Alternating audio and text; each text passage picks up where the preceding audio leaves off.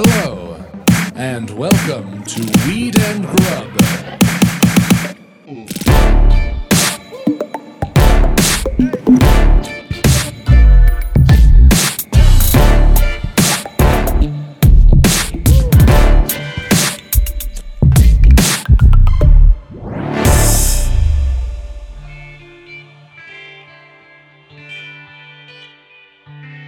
We're coming in hot. One of us is coming in hot. Only one, though, it seems. I am the hot one. I'm coming in like a sloth, you know? You sliding in? Two claws, hanging upside down. Yeah? Trying to get that blood flow going to my brain. Maybe we should start again. I'm clearly not ready to record. This is like, we just got baked with our guest, and now we're recording an intro, and I feel great, but I need to like... breathe a little bit. Yeah, take a deep breath. Okay. Sit in a chair. I'm going to sit up straight. Mm-hmm. I'm going to do my meditation pose that I do in the morning. I put my feet flat on the floor.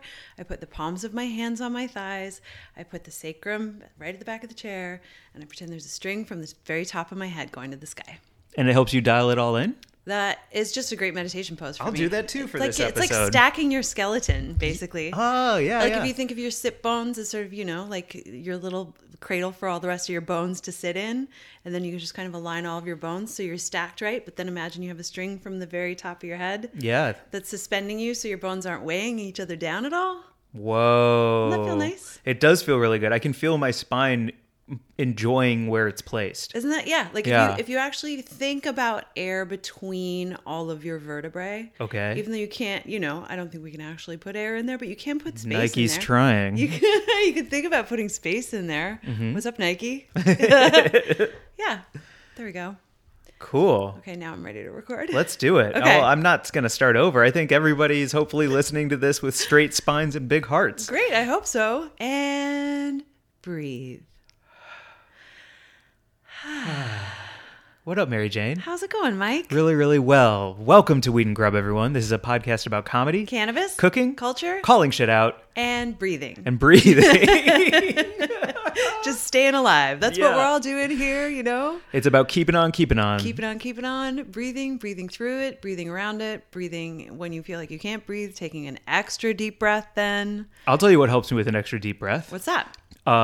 Taking a Chef Nikki edible that sends me into outer space in a wonderful way. Yes. That's my meditation that I'm on. So you keep doing your sitting and standing and your feet planting, and I'm going to keep gobbling delicious treats. I want to hear more about this experience because I sort of like looked in on you at one point while you were feeling really like you were on a journey. Yes. Well, you had finally connected with Chef Nikki in real life at Hall of Flowers. That's How was that? That was fucking amazing. Chef Nikki was at Hall of Flowers, like just talking to all the coolest people, standing around smoking all the best weed, and I was like, "Can I say hi?" And Chef was just the fucking best, as you would expect. Yeah, and made some delicious Madeleines and some delicious Buckeye balls. We talked about it on our Patreon episode, but I wanted to give it a special shout out here because I ate a Buckeye ball and I ate a Madeleine, mm-hmm. And it sent me into Deep Space 9, Deep Space 69, Deep Space 420, whatever number you think is funniest is where I went. And it was wonderful because it was one of those edible highs where I've been carrying around some like fucked up shit inside me, mm-hmm. and the dose hit me so that I could like disappear into my own consciousness and beyond and purge some shit out that I really needed to unclog. And I don't know how else to describe that, so I hope that people understand what I mean, but I just needed to pop some fucking cosmic pimples, and it helped me pop them. Interesting. Yeah. That's an interesting way to put it. I was thinking as you were saying that it's sort of like putting your brain or your psyche, I guess, into a flotation tank, mm-hmm. and like letting all of the other senses go away so that it's really just you and your consciousness floating in that bath, and you're not worried about what's around you so much. Like you're just grappling with yourself, right? Yeah. And I came out of it because I ended up falling into a wonderfully deep sleep that... It's, you know, those sleeps where you don't know you need it until after you have it, and it's your body's way of saying like, homie, we are shutting down whether you want to or not. That's right. Yep. And I woke up from it feeling great, still on her edible, cooking, keeping on, mm-hmm. But also 10 times lighter and way less cloggy. Yeah. So thank you, Chef Nikki. We better get into South by Southwest to talk about the future of edibles, because if there is nothing, there is no reason not to talk about at South by how your edibles unclogged my psyche. That's fucking awesome. Chef Nikki is doing some of the coolest shit in cannabis right now. Like, just straight up kicking it at Hall of Flowers for a minute and just hearing about some of the things that she's got going on with the High End Affair, which everyone should follow on IG, because she's just doing like cannabis cuisine at a level that I don't know that anyone else is doing right now. And I don't know either. Going to all of the coolest places and doing it with like amazing collaborations and incredible artists. And yeah, it was just, she's great. And her edibles, no joke. No joke. Delicious. No joke. And you know I'm addicted to sugar. Mm-hmm. So, you know, like, ooh-wee, let's go. That's fucking fantastic. It was great to like... I feel like when I saw you after you had sort of had that whole experience and that big restorative sleep, you looked a little lighter. You really did. Like, your face looked, your muscles right here between your eyes and your cheekbones looked a little less, you know, we all hold, I feel like that's where I hold my stuff, is right below my eyes. Mm. Yeah, like you forget to relax your face all day. I feel like, when you look fresh is when like underneath your eyes just looks like relaxed. Absolutely. Yeah. Yeah, it's weird that like to catch yourself gritting your teeth and you're like, what am I, a horse? Like, relax, buddy. I just read a tweet from Roxanne Gay that said she was at the dentist and her dentist has discovered that she's actually driving her teeth into her gums because she's grinding so hard. Whoa, The stress of life. It is no joke. We're fucking all in need of like a restorative edibles experience, I think. Well, you know, those of us who enjoy that kind of thing. Yeah. Yeah. I can't recommend it enough. Also, shout out to Lake Grade, because that's what we're smoking for this episode. And so if I'm going to like be restored and feel really good about myself, I should hit a pre-roll that is going to send my mind where like, I like connecting with you when I'm high. Yeah. I think that's a good way to describe it. I love going for a stoned walk, a stoned ramble with you and like unpacking a bunch of stuff like we did last night, and we went on a walk from here to a place where we were like, well, let's go eat some fish and be healthy. Mm-hmm. And on the way we got high, and on the way we like unpacked a whole bunch of dumb bits about like Law and Order construction beef was my favorite. Yeah. Oh my gosh. Well, I think fueled by the lemon sour diesel that I was smoking from Lake Grade. May I shout that out as well? I was just going to say the thing about like Law and Order, because you've got me hooked on it as well, is like how much of our day is spent walking past what is probably clues to murders and we don't even know it. Definitely crimes all over the place. Unfinished construction sites like the one we walked by last night, and I was joking about there being a foot in a barrel. Half the time there's a foot in that barrel. 50% of the time any unfinished construction site has a foot in a barrel. I'm True that. You. And that's, you know, and when and that's coming straight around, from Snapple. That's right. And when you're walking around stoned, you become an automatic sleuth. Like, yes, you do. So shout out Lake Grade for making me a real life detective. Looking for feet at construction sites. On my way to a fish dinner. Which, speaking of, is black cod fresh water? Black cod is a saltwater fish. It's a saltwater fish. Also known as sable fish. And they're a deeper ocean fish. They're really cool to look at. They don't look like what you, like if you've ever seen like a North Atlantic cod. No, They look very different. They're very cool. Well, because I'd like to take an opportunity to shout out Lake Grade for not introducing me, but being directly intertwined with my now all-time favorite type of fish to eat, which is black cod. Right. Getting stoned and going to that dinner. What the fuck? It's so good. It's like buttery and fatty. Yeah. And we got it plain and simple. Shout out Weight Watchers, down 15 pounds. Team Blue, let's go. And I was like, whoa, I could eat black cod every fucking day. Yeah, it is that warm, rich kind of, it's not fatty, but it's rich. Rich, that's a good way to describe it. Because I feel like fatty means oily when it comes to fish. And that's not the case here. Black cod is not oily, but it is that kind of mouth melting sort of texture. And it was so perfect to have it just, plain and simple with a side of wilted spinach and some incredible cotton candy squash that we both, I closed my eyes. Thank you, Lake Grade. Listen, I was so perfectly stoned and very pleased with myself after our construction. It was a hot bit. Beef bits. Yeah, I was so pleased with us.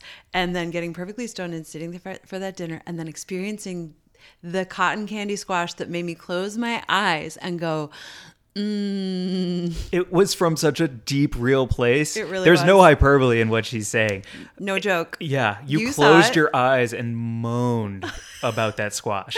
Thank God I was facing the like tent wall. I wasn't outward facing. I was smart enough to know that I should like put my face to the corner so that no one would have to watch my stoned fucking ass eat. Because listen, I love to eat, and especially when you're high. Yeah. That's the other thing that we did this weekend that I really loved, because you were sort of on your own thing. and I was like, I'm going to go for a big walk and take a 5 milligram edible. And then I just encountered all this new music because I was listening to some great programming on the radio. So super old school. Cool. That's a nice way to find out what the, like, what's beating around. And oh my God, like, just, I know it's like been said for millennia, but reconnecting with great music when you're perfectly stoned and walking. Mm-hmm.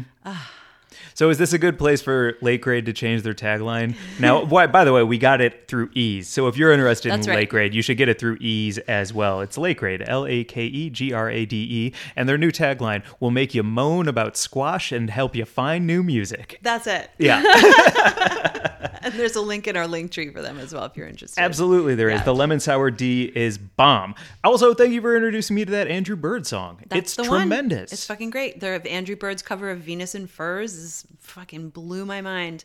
It's just, yeah, it's great to hear new music for the first time that unfolds in a different way because you're perfectly stoned. Yeah. Well, because I was on that Chef Nikki tip and you played that Andrew Bird song for me, I fell asleep again. I was like, God damn it. And this whole day is a drift away. That's perfect. That's a major reset. It is. That's so nice. So needed. What's our news this week, Mary Jane? Oh my gosh. Well, our news presented by OCB is coming to you in a segment called the Grubler Gazette. The presented by OCB, which is the largest rolling paper brand in the world, crafted naturally since 1918. OCB offers a full line of plant to puff papers made with sustainable fibers. Brother, you... Now we traded. Now I'm the sloth and you're on fire. Should we start our ad read again? No, I'm going to do it. Okay. OCB offers a full line of plant-to-puff papers made with sustainable fibers farmed from within a 310.686-mile radius of their facility in France, which is powered by 100% green energy. For all of you lovely listeners who know about miles and kilometers, that's 500 kilometers. I'm an American. In 2020, OCB rolled out America's first ultra-thin, slow-burning bamboo rolling papers and cones, which are even burning, no tear, GMO-free, and vegan. Not all rolling papers are created equal. OCB offers a premium smoking experience that we call Harmony on High. That's right, we do. Yeah, we do. Ask for OCB wherever you buy your papers and sample the entire line of products. Plus, visit OCBUSA.com and follow OCB on Instagram at @OCB_USA. I love their cones. I love their papers. If you like us, please support the places that support us. It goes such a long way. Like OCB. We love you guys. Yeah. Our story this week, the Grubler Gazette, is... I kind of just want to read through it a little bit. It's about civil asset forfeiture, which is a way that the government and law enforcement agencies have used to, quote unquote, combat crime. But I'm going to get into it with this story because it's very crazy. So the headline is, Federal authorities cash in on safety box seizures as owners fight back. Okay. It's being reported. This is from Yahoo News. I'm not sure exactly where, but it's a story that happened in LA. And it just starts with the story of this married couple, Jenny and Michael. She works at a nonprofit theater and he's a transportation coordinator, and they've been saving up for retirement, right? And so they've been buying little bits and pieces of silver and then putting it into a safe deposit box. And they thought they were fine until news broke earlier this year about a raid at the safety deposit box company. So the government had basically been checking out this safe deposit box business. Okay. And they were alleging that the business was conspiring with customers who were renting those safety deposit boxes to sell drugs and launder money.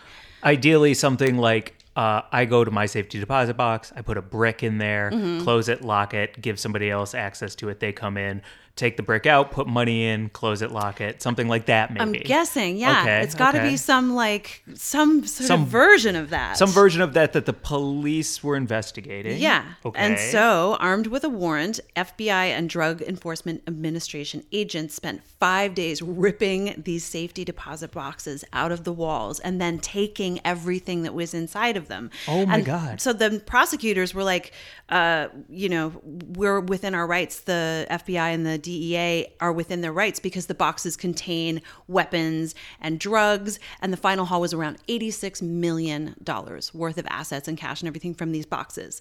But this nice couple... right, who's saving up their silver to have a lovely retirement. To have a retirement situation. They were like, we're not involved in anything. Also, there was another guy who's highlighted in this story. His name is Joseph Joseph Ruiz.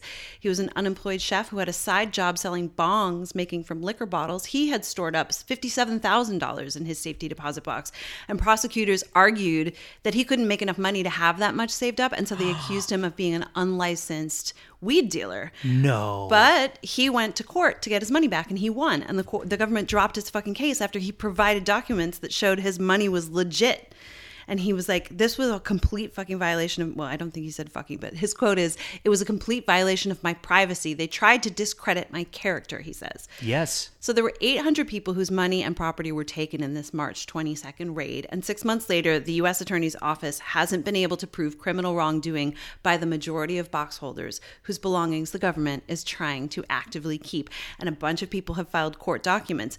So this whole crazy story just is highlighting something that you and I were talking about on our walk last night, which is about civil asset forfeiture, which is this sort of crazy situation that I think doesn't get enough attention. It's a crazy loophole for the cops, it sounds like, where they can just shake anything down and then see what falls from the tree. You have committed a crime, therefore we're going to come into your home and then we're going to repossess your home. And we're also going to take your car and we're going to take this bag full of cash because we don't know where you fucking got it. And there's no way you could have that much money to begin with. You have to prove, like this guy Joseph Ruiz had to prove that that money was his. He was the one, the onus was on him to prove that the money was his.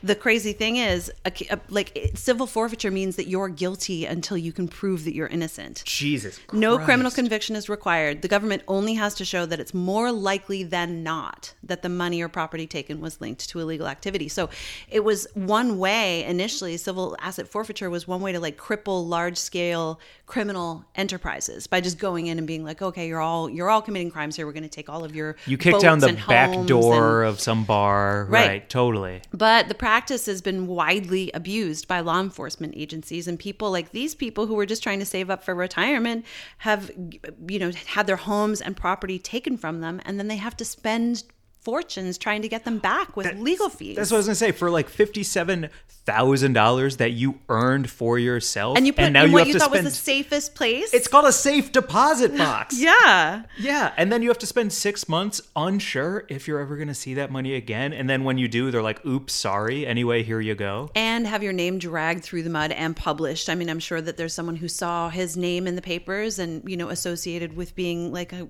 criminal activity, and who the fuck knows? It's insane. You know how if we don't pay our smog test fee by a certain date, the fee goes up? Yeah. Or if you get your license tags, fee goes up. Yep. There's got to be some kind of fine for cops where if they make a mistake like this and somebody who is also trying to work and have a life for themselves has to take a half a year to get money back that is rightfully theirs, there needs to be a fine for that. It would be for nice. Those people, right? Yes. I mean, in a just and fair world, that would happen. But the thing is that when law enforcement agencies are sued, it's the taxpayers who are actually footing the bill. Like when a settlement is awarded to someone because law enforcement did something fucked up to that person, it's not like that cop is on the fucking hook for paying back, to make restitution. Uh-huh. The money is coming from taxpayers. So there's really no accountability for these law enforcement agencies to need to act better or to put in any safeguards to make sure that this isn't happening to innocent civilians. So I just want to read the American Civil Liberties Union quote, which says, today, aided by deeply flawed federal and state laws, many police departments use forfeiture to benefit their bottom lines, making seizures motivated by profit rather than crime fighting. They're actually saying that this is a money-making ploy by law enforcement divisions. It's a pretty strong statement. So it's just a really terrible thing that's happening all around the country all of the time. And I just thought that this story here in LA about, people who are just trying to keep their money safe and had it taken away with just the possible taint of this whiff that you might have been involved in some activity regarding cannabis. Right. It's fucked. I'm so glad that they got back what is rightfully and justly theirs. That shouldn't have happened in the first place, but this is such a great news story, Mary Jane, because the awareness of this is bananas. They didn't get back what's theirs. There's 65 people who are still fighting this in court. This is an ongoing thing. Some people have gotten it back, but it's crazy. Okay. Crazy. Very, very, very cool to learn about that. That's huge. Yeah. Now I want to get one of his liquor bongs. Oh, right. Yeah. Bongs made from liquor bottles. Mm-hmm. I think that sounds fucking cool. Get one with for Hennessy or something like that. Let's look them up. That'd be great. All right. Bet. Right on. Well, do you want to get to our buds of the week and then our VIB, our very important bud? Is it time? It can be. Or I can do a couple of bits that you may or may not enjoy. Always down for bits. Let's hear them. Love a good bit. Yeah. I was just, remember when we were the other time when we were getting high and I said, hey, you chiefing on the Chiba there to hang loose? Right. And I couldn't remember the bit, but it was something about just making up a slang term and then another slang term for hanging out. To try and feel like you're a part of the crew. Are you getting high with your friends? And then it was insert different phrase for getting high and a different phrase for friends. Is that what you're saying? Yeah. Because the one you said where I was I said, whoa, okay there, Fade Meister, getting it loose with your hang gang. I thought that was really good. Yeah, Fade Meister, getting faded with the hang gang. And then there was one that was getting chiefed with the Chiba Chews or something. With the Chiba crew. Getting chiefed with the Chiba crew. Whoa there, getting chiefed with the Chiba crew, yeah, huh? That's right. Hey, you getting lit with the pussy wagon? I have no idea. I can't follow that. It's amazing. It's like a group of friends, right? Yeah, the pussy wagon. Isn't that totally a good hang for friends? I would call my friends the Pussy Wagon. That's a cool crew. Yeah. For bowling league? Fuck yes. That's a fun name. Yeah, it is. For a group of cool people who like each other. Before we get to our VIB, our very important bud, I got a bunch of dates for stand-up coming up that I just want to plug real quick. So if you're in LA, the 30th, the 3rd, the 2nd, the 1st, and then other times. Did you just work... Wait, the 30th, the 3rd, the 2nd, and the 1st? Mm-hmm. You did the 30th and the 3rd and then the 2nd and then the 1st. Yeah.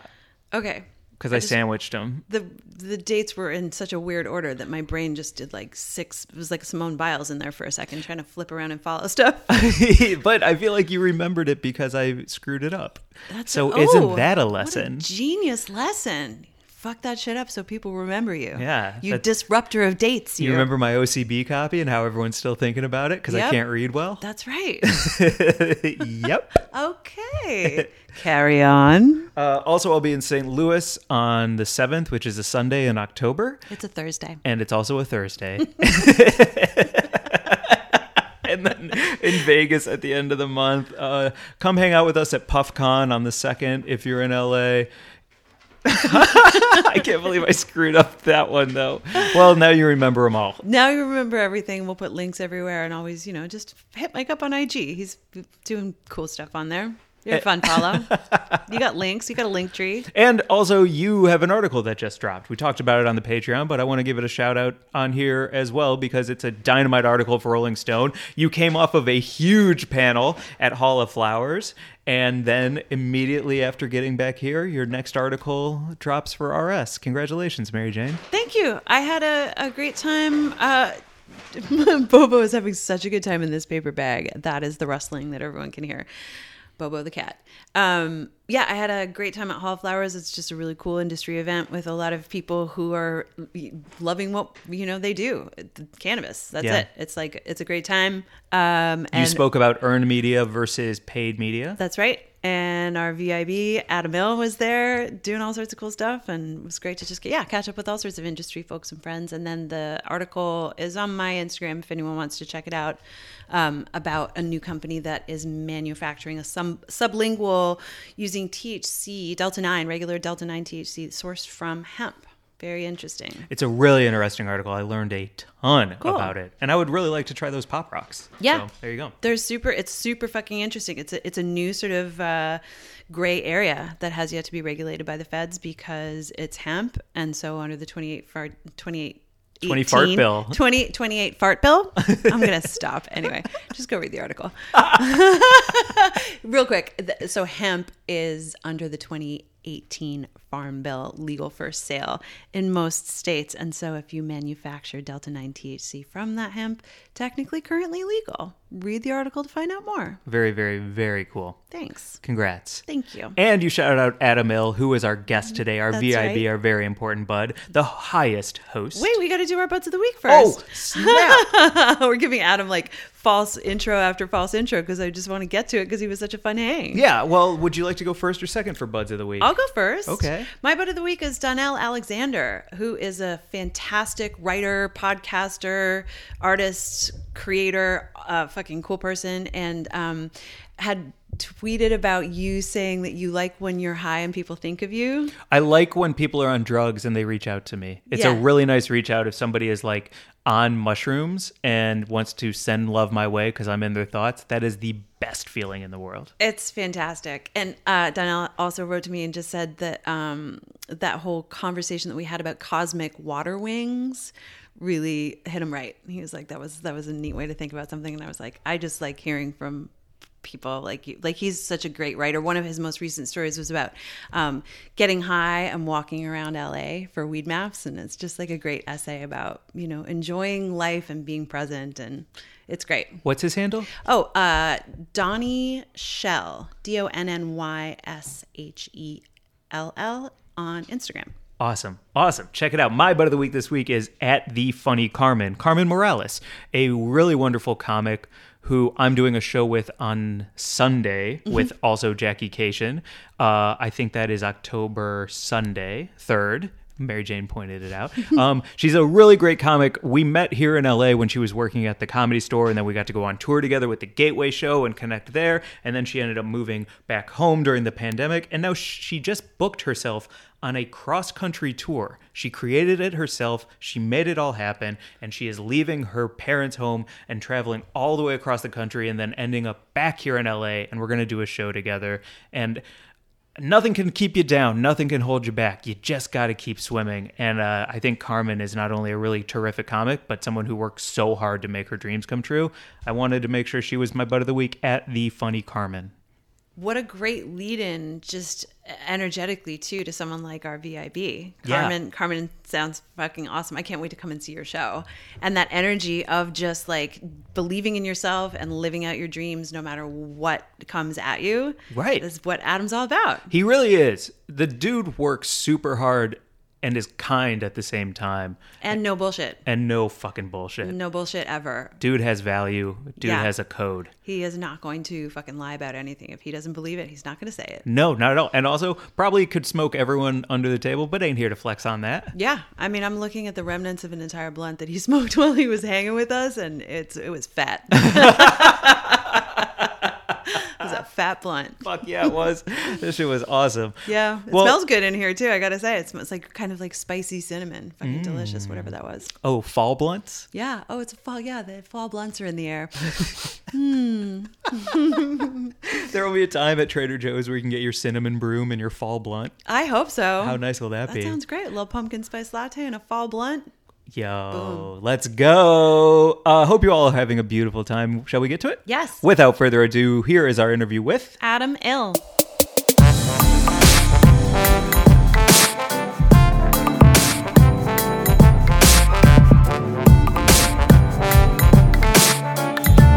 Well, we got to start with, because normally at the end of an episode, we're like, what would you like to plug?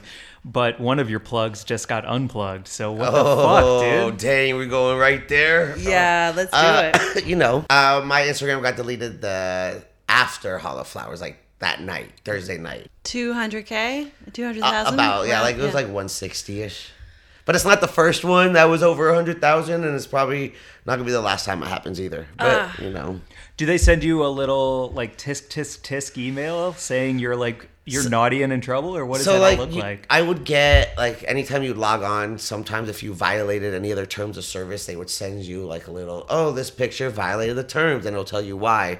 But, like, I would get nudity or, like, harassment or bullying, you know, like, I'm just posting a picture of like a meme and me laughing, like, how is this harassment or nudity? Like, I've seen way worse. Like, people were just using that to report you for weed. Yeah, right. They were just using, instead of like drugs or whatever, they go to like the more harsher claims. And I think, I don't know what it is, but, you know, if there's bots to buy followers and bots to buy likes, I'm sure there's bots to report accounts. And I guess people don't like me, dude, and they're just out there to keep deleting my Instagram. But you know what? Mm-mm. Can't delete me in real life, baby. We're still out here. Adam Ill for life.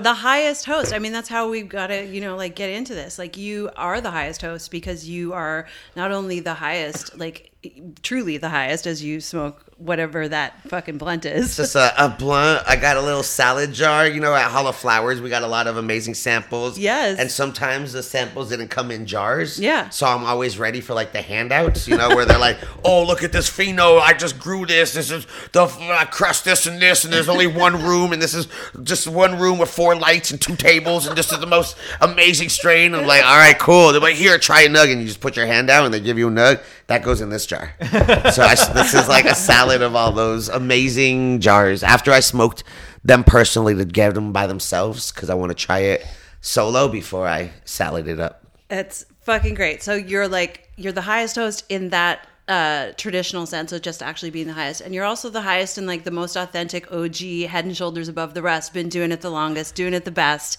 out there no matter who's coming at you or who's coming for you, telling the truth, all of that shit. Listen. I've known about you for a fucking long time. Thank you. When I was with High Times a long ass time ago, I like was watching you up on stage. Yeah, I hosted some of their cannabis cups. I mean, it went from me being just like a one category host when I would like travel, because I would go with other brands and help them with their marketing and whatever it was. But shout out to Cali Connection.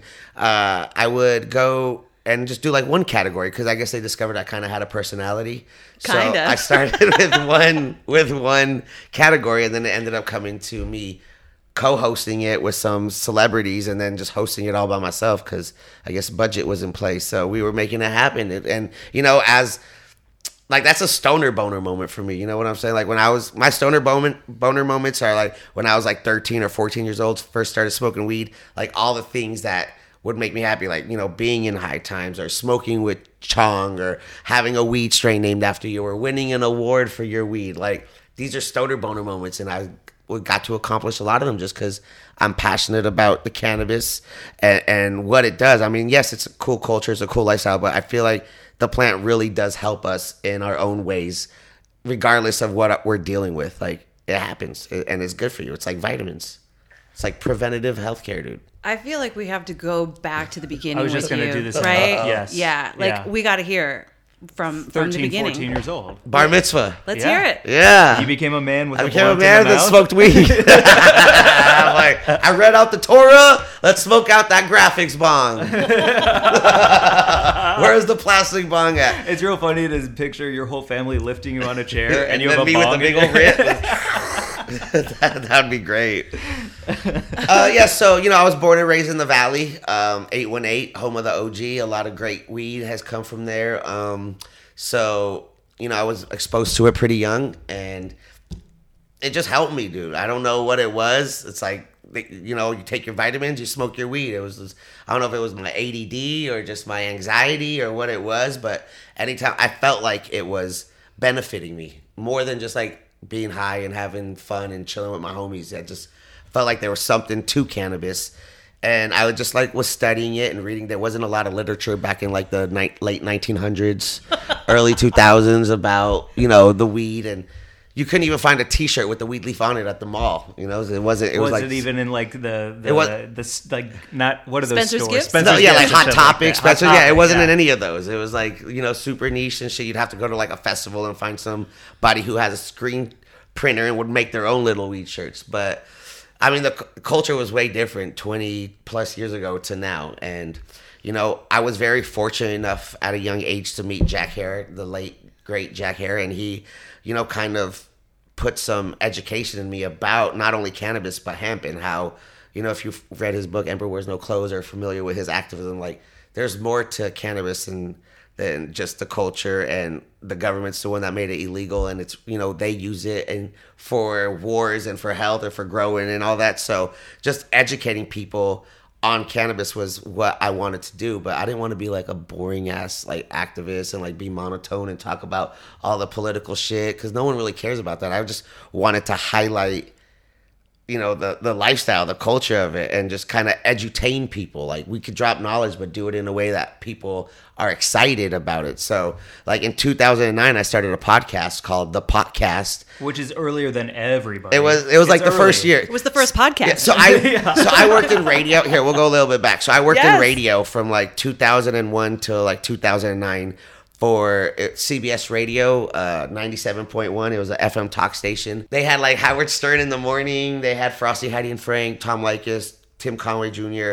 And I started as like a street team, like brand ambassador. I was like on promotions. Cool. So I was talking with the salespeople about their clients and what they were advertising and what they would expect. And I would pull up to the events and talk to the actual clients and what they would expect. So I kind of got from both ends of what they expected from our point. I'd go to the parking lots and give out stickers, or go to bars and promote like the local Raider games or whatever it was. So you're getting your live hosting chops early from like unexpected ways. Just organically, dude. Yeah. Like this was, I just had a passion for weed. Everyone knew I was like a station stoner. Like I would come to work, give all the personalities weed. I'd go to the bosses and hook them up because I was... well, because I was always smoking weed, dude. I had a good connection to weed at a young age, and I knew there was more to weed. I started bud tending in 2009 as well. So I started podcasting and bud tending, and just wanted to like educate people on cannabis and lifestyle. And we're not all lazy ass fucking losers who sit on the couch and play video games and eat. Even though I love playing video games and I love eating, I feel like, you know, a lot of us are creative and a lot of us have a passion and drive, and we're motivated to make shit. So I just wanted to like break that stereotype as a basic stoner dude, a delicate dude from the valley who just can turn a passion into a paycheck. It was wild to just walk with you around Hall of Flowers for a minute and just have you kind of like, do your thing and, you know, talk to people, but also just pick up all the good samples. And like, people are so excited to talk to you about everything. I want to know. I'm just a real smoker. That's why like, I don't say yes to everything. Like, you look at my DMs, I got Delta 8 opportunities. I got all these fucking bullshit ass distillate card opportunities. But like, that's not who I am. That's not what I consume. And I don't feel like just promoting it just for the money. Like, I want to stay true to my brand and be true to who I am and just promote and advertise things that I smoke with regularly. And that's longevity right there, right? Like, that's always going to last because people are always going to know who you are, that you know what's up. Like, you must have seen so many brands and people come and go. Yes. I mean, right? The bottom line is, you know, it's all for money. You know, everything we do. I learned that in radio. Like, radio is just a big-ass commercial. You just got to keep people tuned in for the advertisers. That's why, like, Top 40 hits are so successful, is because they're just playing the bangers we already know and then sell ads against it. Yeah. Oh, this is brought to you by this car dealership, or this next set of songs is brought to you by this insurance company. And that's how they kind of just brainwash you with all that shit.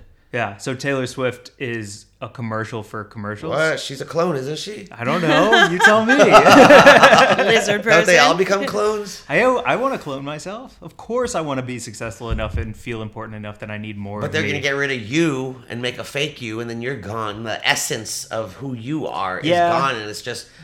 It's like Pootie Tang. I know. How many copies of Pootie Tang did they make? And then it became like Elvis. A lot. Look at Elvis. As long as I don't short circuit as much as Al Roker, because I've seen the compilations of him short circuiting. Have you ever seen him? What are you talking about? I'm so lost. Oh, Al Roker short circuits on camera a lot, and they're claiming that he's a clone. There's been a lot of celebrities that kind of do that little like malfunction, and then they just kind of restart. You see them restart, and then they just go back on script. Wow. Yeah. Okay. I do a thing every Sunday on Twitch called Sunday Service Sesh at Temp Ill, and we go through like conspiracies and we watch videos and we just dive deep into these like weird rabbit holes. Al Roker is a good one. All right. Just saying. Toker. Come on. It's all right there. The weatherman, right? That's been on TV for like my whole life. Yeah. Okay. It's an amazing guy. Met him. Very nice. Don't know if he was a clone though. Didn't have fingerprints. There was something there. Mm-hmm. Is that why he lost all the weight? You know, they gave him a dramatic new look because... And now he blinks sideways. Ooh. Maybe I'm a clone right now. Woo. Dude, that's so cool of you. Oh, yeah. I want to want to dive more into like what you've seen come and go in your time on the fucking cannabis scene, because it's an overview that not many people have. I mean, there are very few, like maybe some of my colleagues from High Times, like Danko, or, you know, folks like that have the long view of what the fuck has happened. Right. But so many people are showing up now going like, I've been in the game for 3 years and that makes me an OG, which is something that I heard. I heard a woman say when I was at an event, and my face melted off. So I just want to hear about like the comings and goings of what you've seen and what you think is coming next. Like, so like a lot of those characters I've seen, like those weed personality characters that try to come and be this like persona, and you'll just like they like try to ride it, and then all of a sudden they realize they look like clown shoes, and it's just disappears. And that's something that I see a lot with this industry. I say industry now because it used to be a community. We used to call it a cannabis community, and everyone was here for the same shit. We all wanted like the same. We would share strains with each other. We would like invite each other over to hang out, talk about ideas. And then once it became legal, I felt like everyone got these egos and everyone's an expert all of a sudden. Oh, this is proprietary. I can't share this with you. This is my shit. You can't. And then all of a sudden their room floods and all their genetics die and they didn't share it, and now they're all fucking, that's that karma, dude. But anyways, so you know, you see all these people come through, and then like, so it went from a community to an industry, and now I feel like it's a circus because we got so many clowns in here that are just trying to prove who they are and just white label shit and say that they're original and they're the only ones that have it, but you're sourcing your product from the same farm that 15 other brands are sourcing. So like, it's just hard to see, you know, there's not a lot of originality anymore in this thing. And it's just kind of getting watered down with all these culture vultures pulling through in the space. And it's inevitable. I mean, it's happening. But they're not going to last, right? Like, how many of them are going to make it through year one? Well, a lot of them come and go. We've seen that. Like, a lot of these big like brands that have, like, hundreds of millions of dollars. That's the brand I was thinking of right away. Yeah. Hundreds of millions of dollars, and then they're just not in tune with the culture.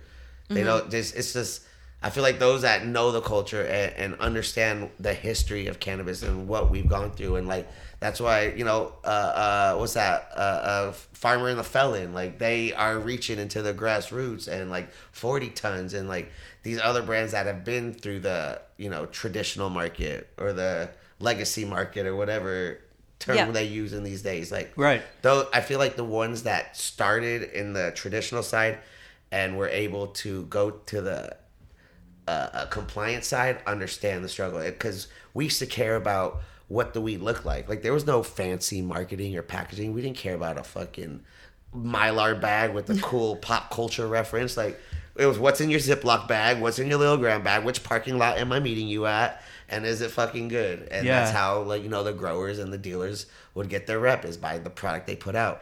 Now it's based on who you could collab with and white label and put boof in a bag and sell it for $80 an eighth. Mm-hmm. We were just talking about that outside. Well said, Adam Ill, because what we were saying outside, because we're talking about the Hall of Flowers Hall and everything. And I was like, was there anything you were excited about? And you said, if I can speak for you, and we'll cut this out if you want me to, but you were like, I just miss like an OG strain that's green. I miss green weed. Green weed. Yeah. I want to make green weed great again. Like, there's. Can you say more about that for all of us? So, like, right now there's so much purples and candies and desserts, and everyone's just flooding the market with these exotics, which aren't really exotics anymore, because exotic to me is something that's rare and you don't find it as often. But like, all these exotic strains are in every fucking corner store now. Where's all my green? I need my amazing sativas back. Like, please bring back my sativas. Let me get some hazes back on the market. Please, let me get some Bubba. Let me get some OGs. You can't even find OGs anymore. No one wants to grow them anymore because they're not the best. They're not the easiest to grow. They're real finicky, but they're the fucking most flavorful. And everyone just wants bag appeal now. They don't care about quality. They care about what's on the bag, not what's in the bag. And we need to change that shit. Vote for me, next cannabis president. I'm making green weed great again. All right, who's your cabinet? Let's do this. Let's go. Oh my God. Let's do this. I want to hear it. Your president. Who's your VP? Oh, your VP. No way, man. We're making it happen. You guys are both on my cabinet. I want to be in it, but I don't want. I would be your press secretary. Okay. I would be your Jen Psaki, because she's fucking badass. Yeah. And she's like, you know, running shit up there right now. as far as I'm concerned. I really like her. My girl loves her too. Yeah. I don't know. I haven't thought about this. This is kind of tough. Yeah, you got to build your cabinet. Who's your VP, man? You've only got a few years before you're running. Who's my running mate? Fuck, who would it be, dude? I must say, you're already a great candidate, though, because you immediately nominated me, and I was like, he's a great politician. Oh, man, yes. Oh, both of you guys on the cabinet. Let's go. What position do you want? I got you. I'm here for the people. I'm trying to think of who I know who has a baby that you can kiss. Like, I'm here for it. Let's go. I got to stay away from that these days. Oh, yeah, no baby kissing. That's a good point. Yeah, unless they're like family. Oh, man, yeah. Oh, wow, yeah. If we want to do any mudslinging, we get someone else to kiss a baby, and then we put that on the cover of page 6. Ooh, doesn't care about COVID. Kissed a baby. Terrible person. This is a great place to talk about Misters and Marys with Laganja, because I feel like... Love it. Yeah, it's such a great... It's a show. We'll say a little bit about the show, because it's just so fucking fun. No, yes, please. Yeah, I mean... Misters and Marys, another show I do on Twitch. It's this format that... we conceptualize. It's Laganja Stranjo, who's this amazing female impersonator. Friend of the pod. Yeah, she's one of my... Oh, wait, she's been on here? Female illusionist, yes. Oh, illusionist. Yeah. I don't know, because I know she just came out recently again. So. She's trans. She is a female illusionist as well. And a great choreographer. Yes. And an amazing dancer. Yes, and was on RuPaul's Drag Race. Yes. She was on season 6, and she was so iconic on that season that they brought her back for an assassin on All Stars, and she fucking gave the best performance ever that they're still talking about. Her dip went viral. Yeah, it was trending 100%. On every platform. Yeah, so, crazy entrance. So we do a show every Monday called Misters and... Well, not anymore, because she's blowing up and traveling the world. But when she got time... I love you, Jay. We do Misters and Marys. It's basically the cannabis culture and the queer community. And we come together and we have different segments on the show, like a brofabulary, which is basically, I would say, a term in the cannabis space that isn't really common. And then she would use a slang term, and then we would have to guess what the words are and use them in sentences. Fun. So that's a good one that we do. We also do a segment called Weed or Queen, where I will say a name, and you got to guess if it's a weed strain or a drag queen. Fucking fun. Because they're so common. We also do a weed cap where we just talk about our life, and we end it with a TikTok, where it's basically a TikTok dance that we have chat pick a song, and then Laganja will choreograph it on the spot, and then I will learn it, and we will record it and dance it while I'm super high. And you're really good at it, may I add. Stop it. You actually fucking are. Because you commit. Yeah. You're not there to be like, ha, I'm funny doing this. Yeah, you commit to that shit. And you learn the choreography, which is fucking impressive. Yeah, now I'm a great dancer. I'll be pulling up to the fucking bar mitzvahs like, let's go. Everybody have fun tonight.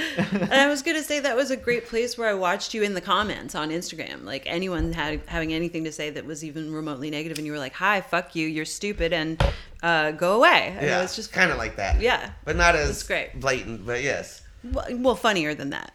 But with the power of what I just said. I mean, I comment back to the positive comments as well. But I mean, a lot of people love to pay more attention to negativity these days, which is kind of sad, and that's where people kind of get off more. So I just respond to everybody, and if you're an asshole, I'll let you know. So how do you personally feel about TikTok?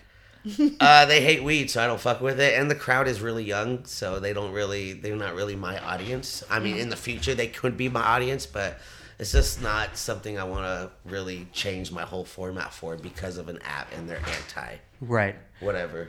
Meanwhile, something like Twitch, all good. As long as you're in a legal state, you're not violating any of the terms of service, then Twitch is all about it. I think that's great for all our listeners to know. Twitch is owned by Amazon, so fucking let's go. Yeah. Hey guys, what's up, dude? I'm ready. Highest Shopping Network, pick that shit up. I know it. Come on, Jeff Bezos. Is that pretty good? He's all for cannabis now, isn't he? Trying to push for legalization. Oh, he's going to corner it right away. And trying to deliver on that shit. It's horrifying. What's up, dog? You need a spokesperson?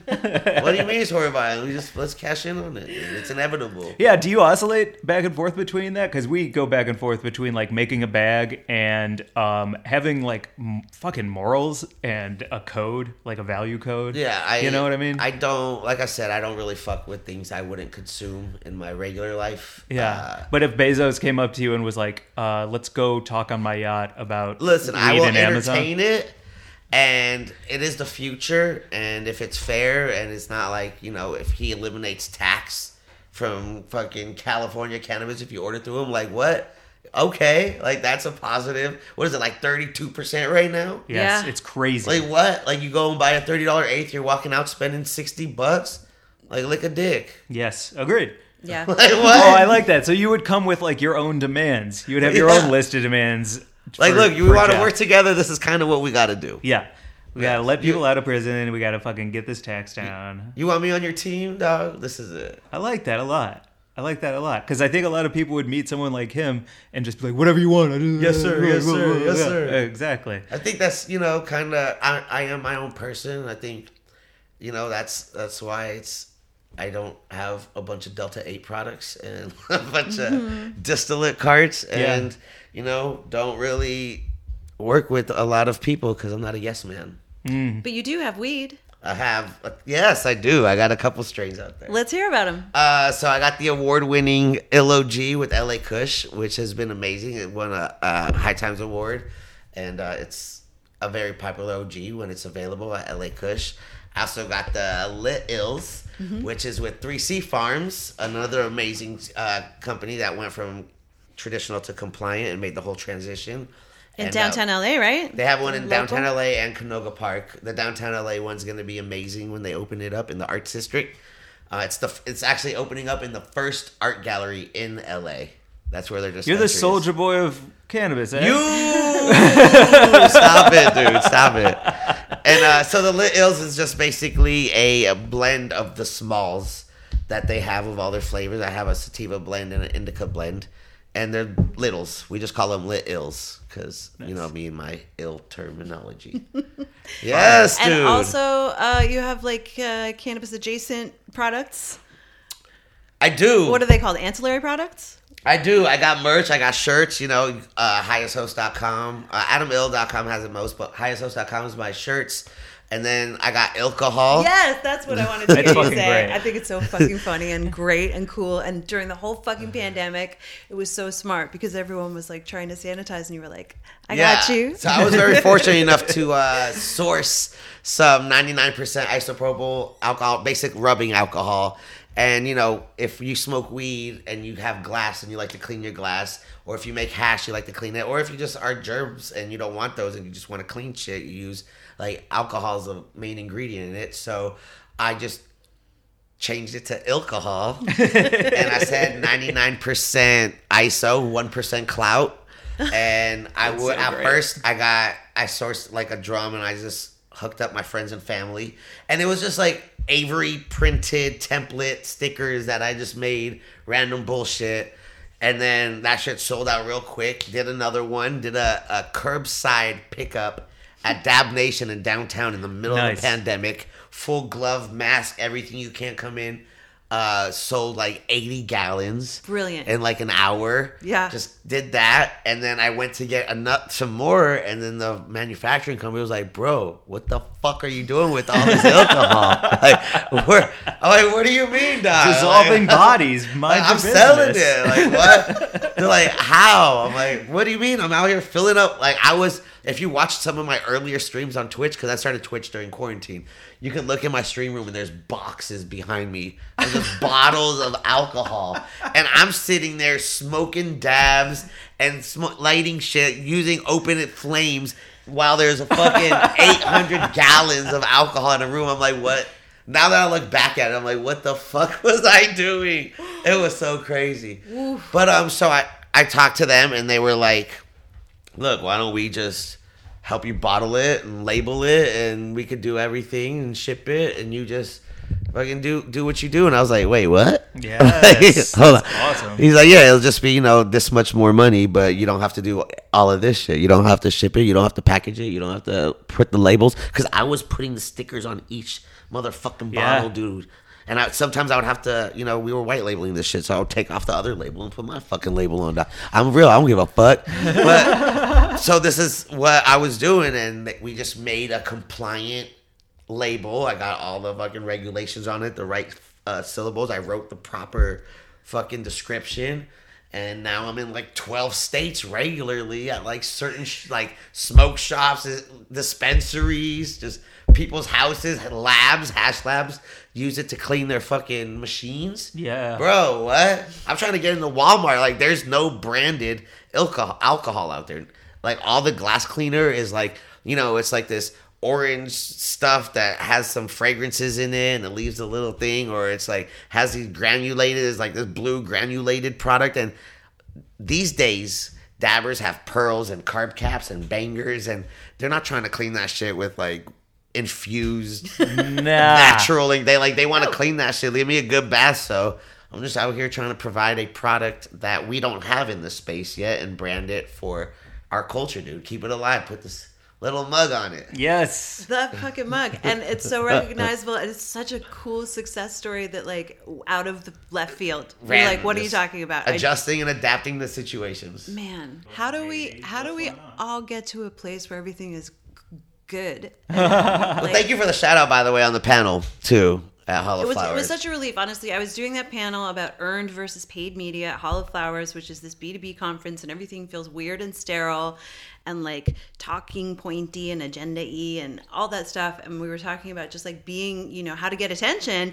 And your face came in the back door because you were like leaning in from smoking. Yeah.